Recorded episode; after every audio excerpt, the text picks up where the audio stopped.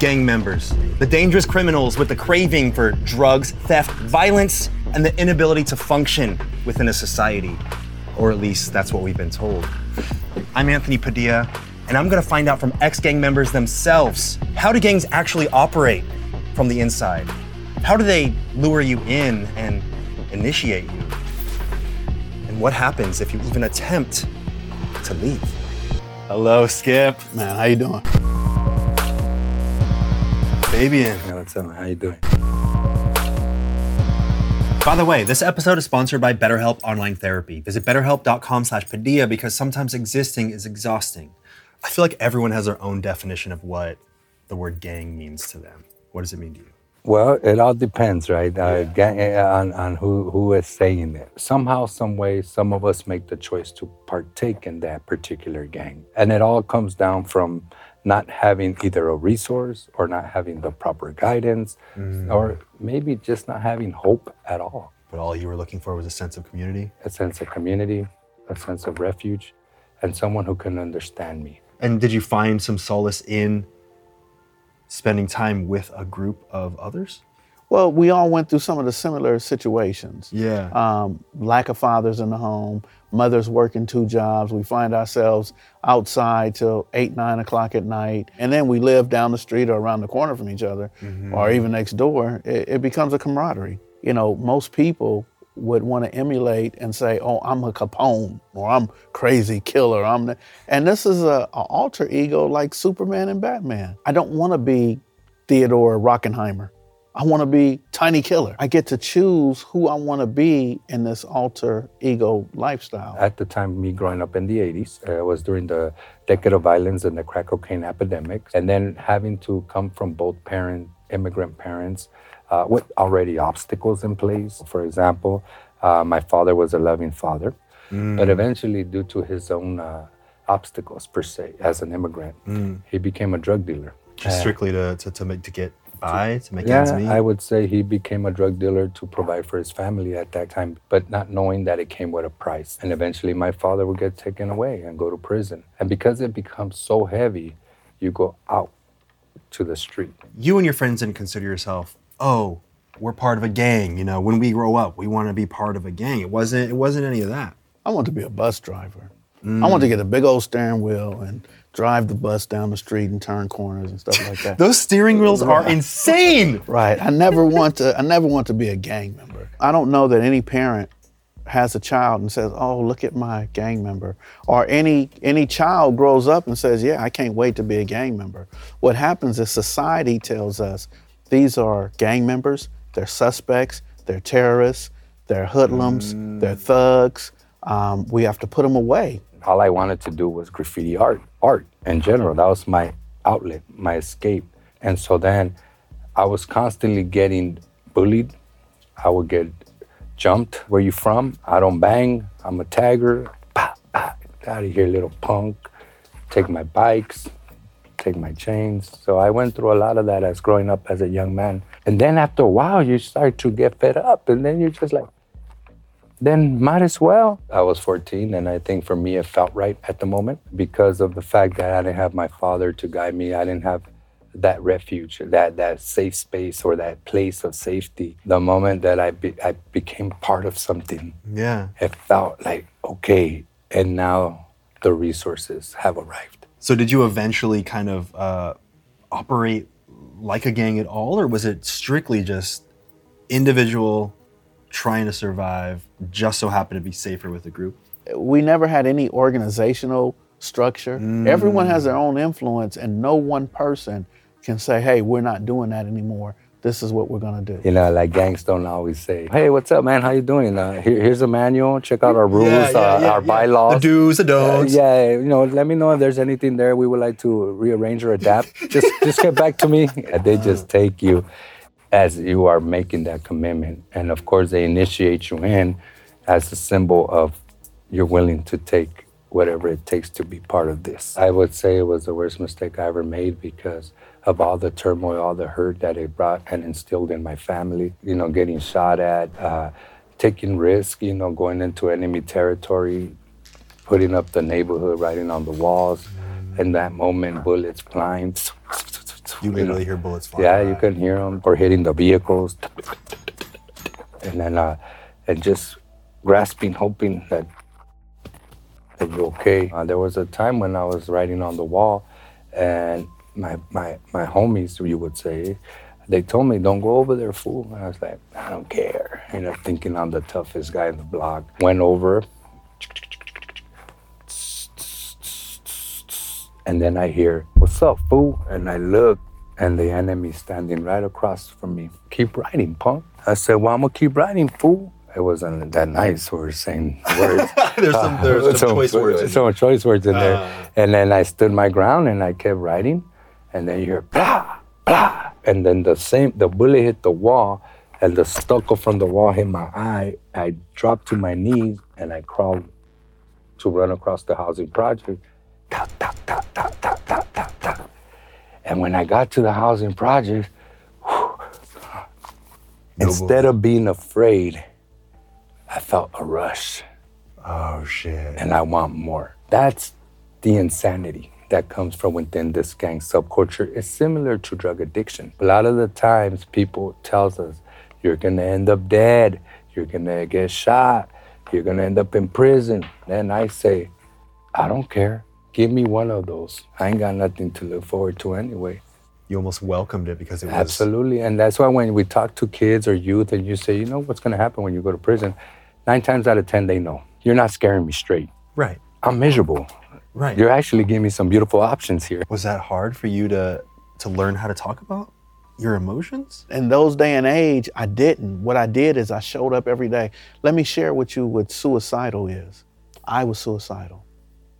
Not gonna slip my wrist. I'm not gonna shoot myself. I'm gonna be 120 pounds and I'm gonna go outside every day in red.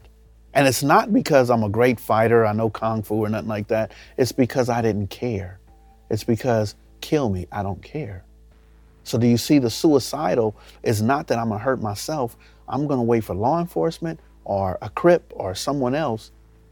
Come on, I'll fight you. I'll I'll do whatever because I don't care about dying. So that way I never have to address any of my fears, any of my insecurities, any of the things that uh, any of the unresolved and vicarious trauma that I suffered. I don't have to deal with any of that. Mm-hmm.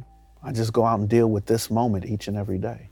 Can you talk about the you know the kind of suppressed emotions that you and your friends who found themselves part of what people labeled gangs were were feeling? Did you have any kind of communication with your your peers about that kind of thing? About So Anthony, let me stop you right here. I'm me- assuming I know the answer. Imagine me going to the park and looking at the big homie. Oh, I go to big homie and say, "Hey man, do you get depressed and wonder why your dad isn't here? And what is Shermhead gonna do? He's gonna give me some Sherm, and I'm gonna be running naked on the freeway within an hour. You know, he's gonna get me high. He's gonna teach me how to handle or cope with life the way he copes with life. Mm. So if I go to Big Killer and say, mm. "Hey, Big Killer, man."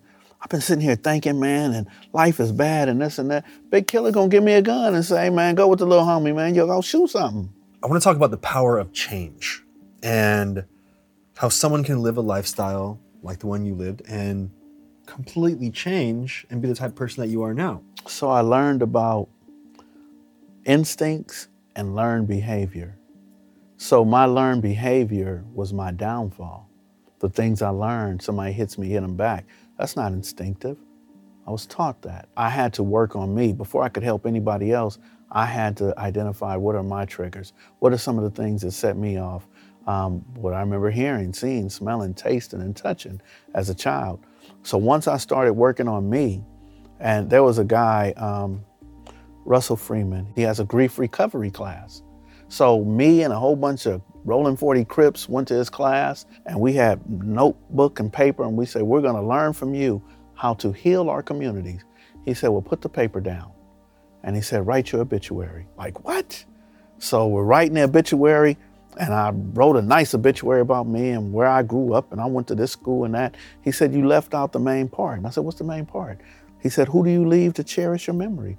Who do you leave to mourn you? Next thing I know, one of my friends over here crying, got tattoos all over his face. He's sitting there crying, wiping the tears. I'm sitting there crying. We all sitting here crying, like, man, F you, Russell.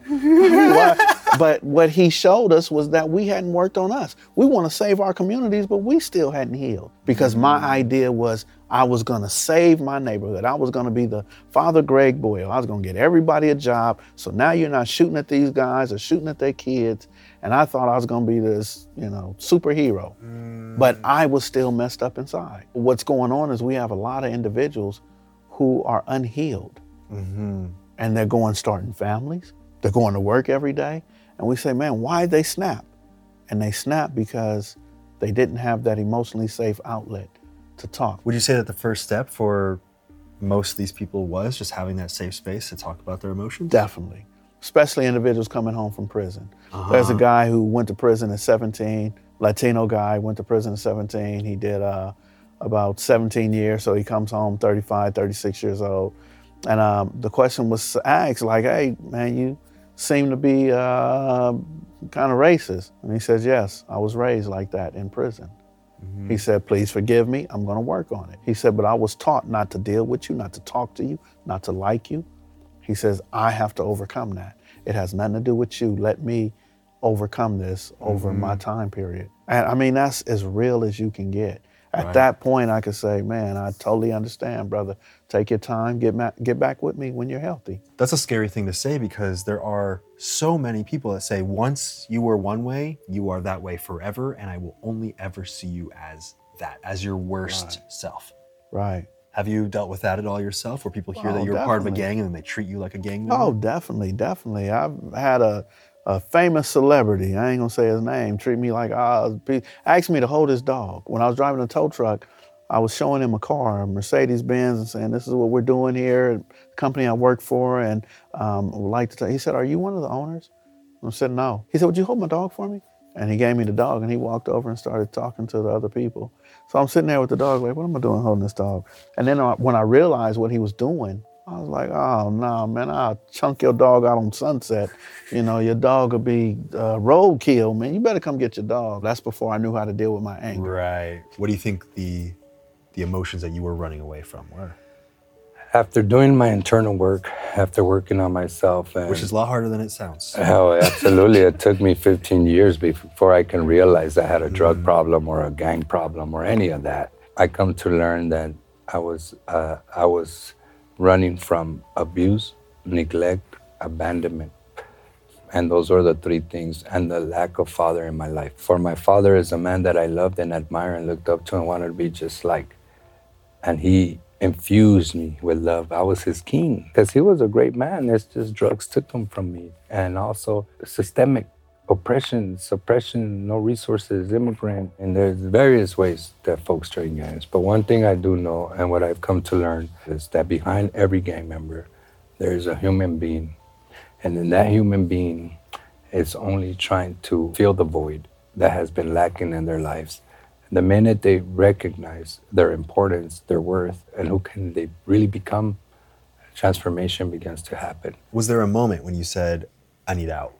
You know, when I left, I got jumped out, as you're supposed to. Jumped out. Jumped out meaning jumped out of the gang. But with just one final beating. And who knows if you survive that last final beating. But thank God that it played out the way it needed to play out. Uh, many times, many times I will contemplate, not in the beginning, but as you get in a little further in, you see more and more things start happening close calls, near death experiences. I lost my friend, one of my friends. Uh, we will call him Sorrel. Uh, he was a tiger. It sounds almost like you had a spiritual awakening. Was there Oh, a, a moment? shit. So the spiritual awakening I had, and I talk a lot about, my mother was so upset that I was doing drugs. And she told me, if I come home and you're doing drugs, I'm going to call the police. And she would, because she's done it many times before. so I knew she would. she wasn't yeah. playing. In that moment, I was so whacked out, meth.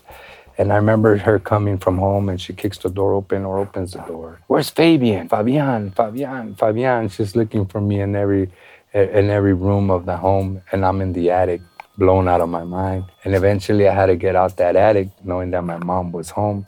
So I bust a hole through the drywall and I land in the living room. For my mom can just say, Hijo de tu, all these beautiful names in Spanish. Uh. She picks up the phone as I knew she would. Mm-hmm. And I looked at my wife, my children, and my mom.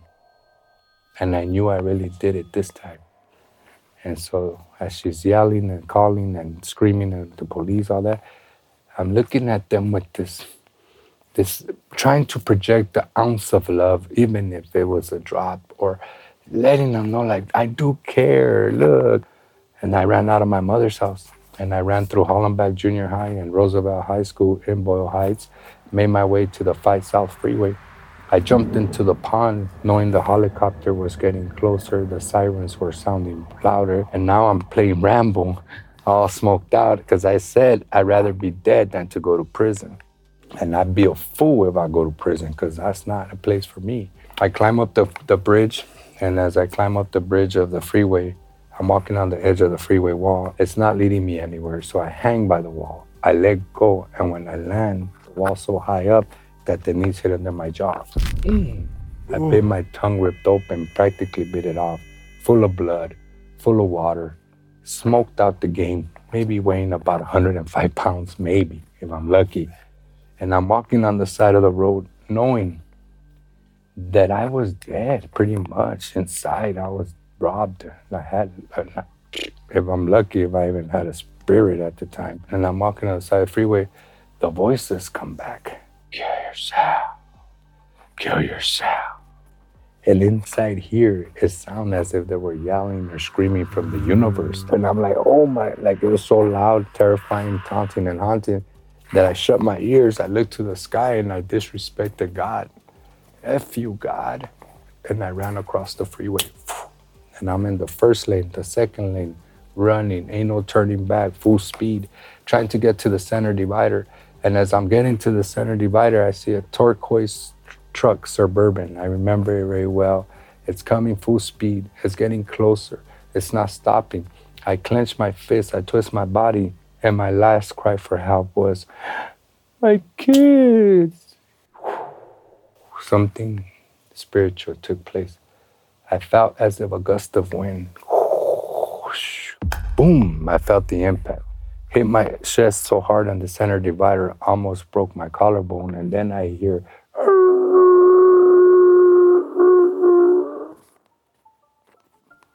The truck did not hit me.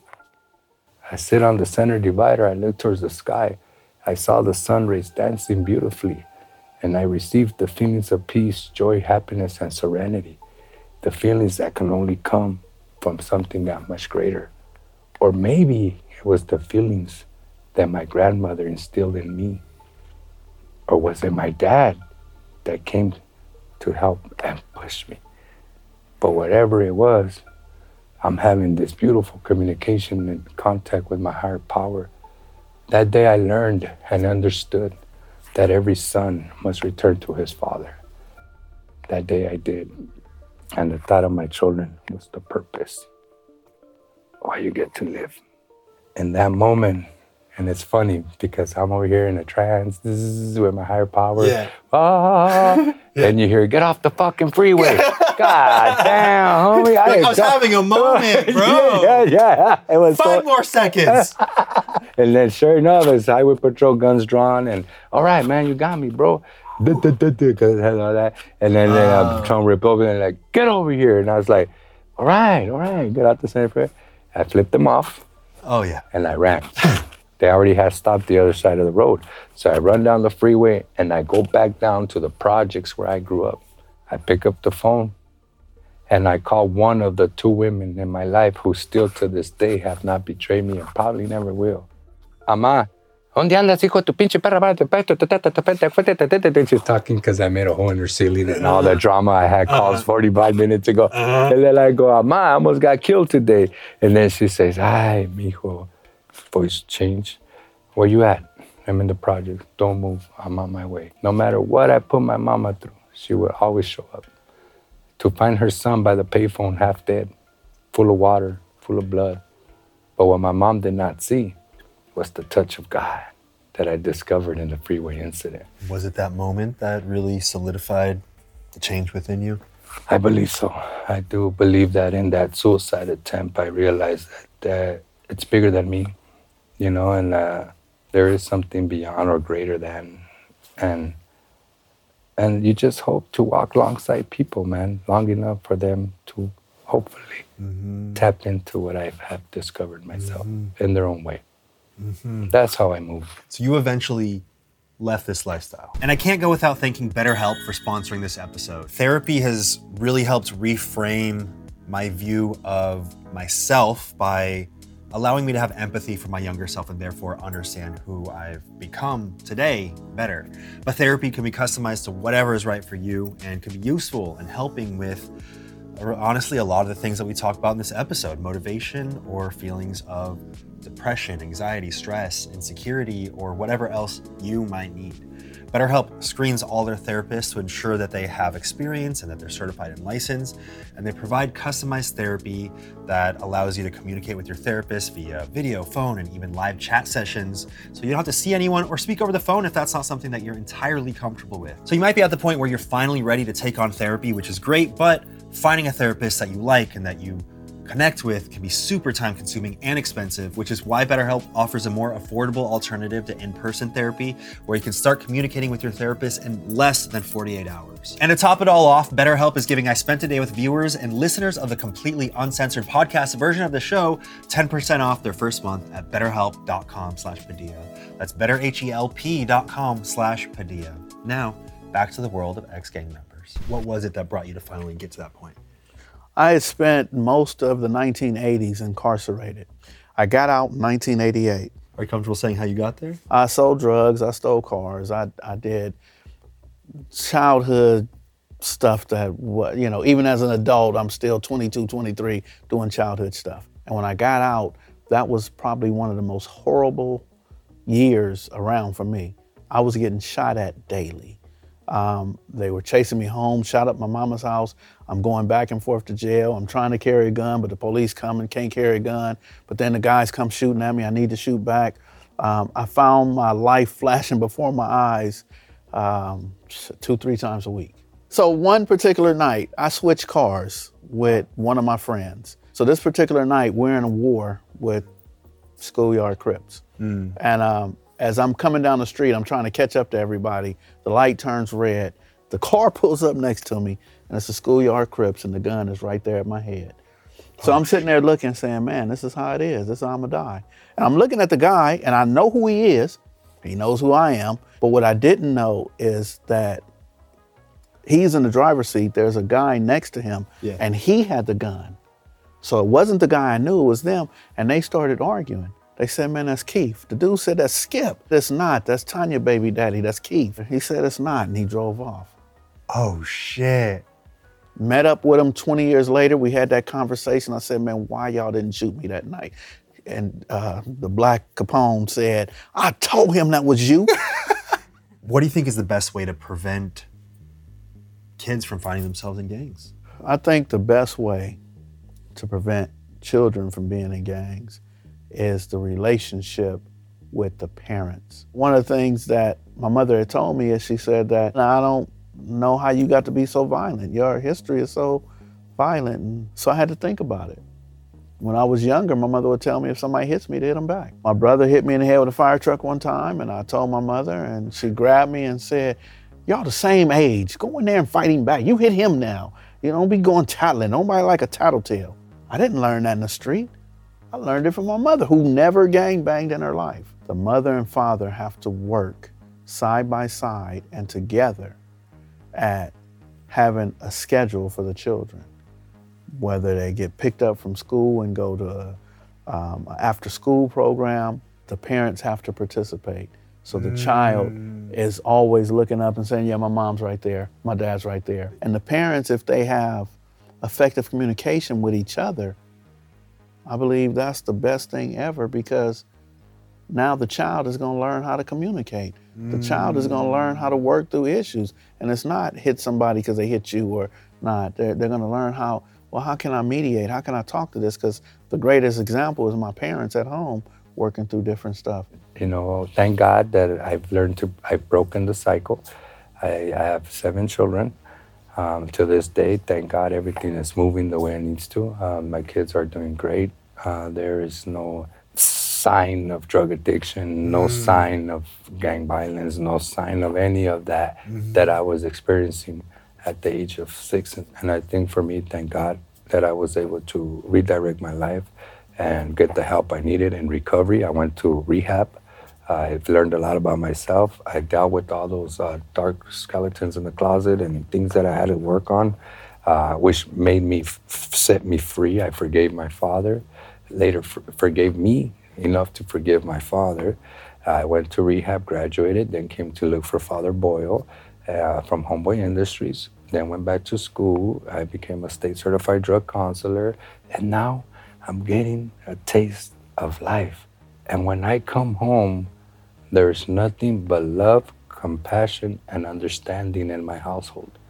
Everything a child needs to sustain his innocence. And I think it's very important for me personally today. You know, I have to stay clean and sober. There is no other way around that. Right. You know, there is no maybe a little bit here, maybe a little. No, I'm an addict, and I know that. If there's anyone watching who either is realizing that they're a part of the gang because they didn't have the label, or if they know that they're a part of the gang, is there anything that you'd want to say to them? Maybe they're interested in in getting out. Well, the one thing I would say to anybody who has invested time and energy in the foolishness of being a part of whatever neighborhood, community, gang, whatever you want to call it, is I would say go to school or go to work. Because my friends are my friends. So when they come to me and say, hey, we're about to go to the store, I'm talking about baby killer, tiny shooter, and all them, I'm gonna give them five dollars and say, hey, look, do do me a favor. Give me a bag of peanut M&Ms, a Dr. Pepper, and come back. But I'm gonna be at the house. I got something to do. So they're still my friends. I don't ever want to say, oh, I'm not a part of that. I'm not doing that no more. What I want to do is I want to keep your friendship, but I don't want to go to jail with you. I don't want to get shot with you. Mm. I know a couple of people before who have gone to the park and say, man, I need to get put off. I don't want to be a part of this.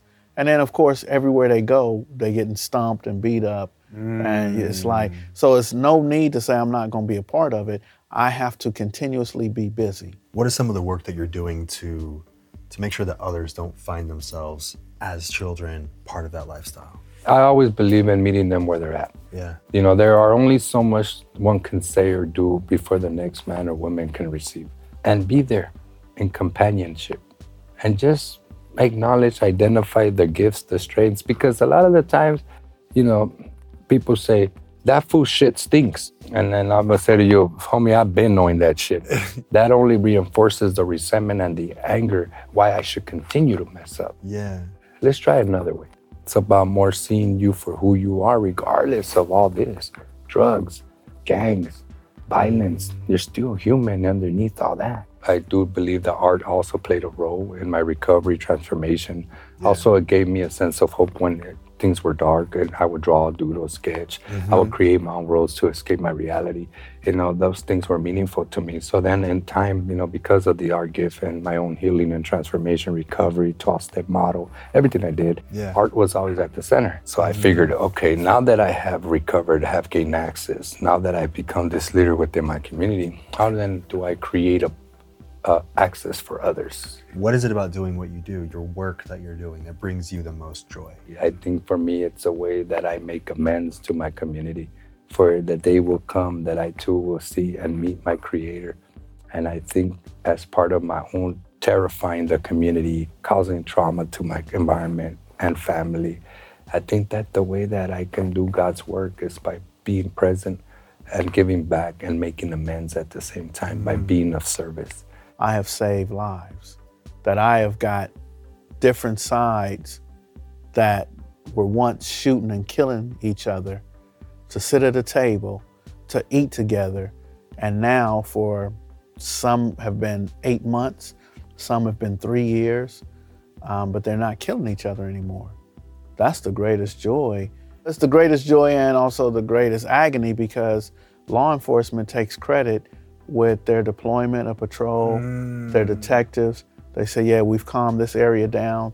But no, I got the drive-by shooters at the table. The reason why they're not shooting is not because you got more patrol units or your detectives got overtime. It's because I put them at the table and paid $200 for them to eat, and now they're not killing each other no more. As much mm. as people like me have worked with the young people in the community, it's like taking a bath and putting on the same dirty clothes because we put them back in the environment that doesn't mm. support the change. We put them back in society, law enforcement, judicial system that hasn't changed their perspective perspective of the mm-hmm. children. Mm-hmm. Certain communities, these are inmates, these are suspects, these are defendants, and they have not humanized them. Working with the, the change of the mindset, but also working on the environment, but then working on the perception that people have. I think that's why this interview will be great because this can change the perception that people have on young people growing up in the community that it's not always uh, what you read about in books.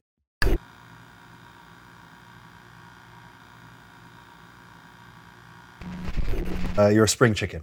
Yes, Yes, yes. uh, spring rooster. okay, rooster. I identify as a rooster. right, right. a bok? Mm, I don't know what a bok. I'm not gonna. I was trying to replace letters and it just Oh, didn't work oh, out. It, wa- it was a little too far. Oh yeah, I got it now. But I it, was a little, it was a little too far. I got it.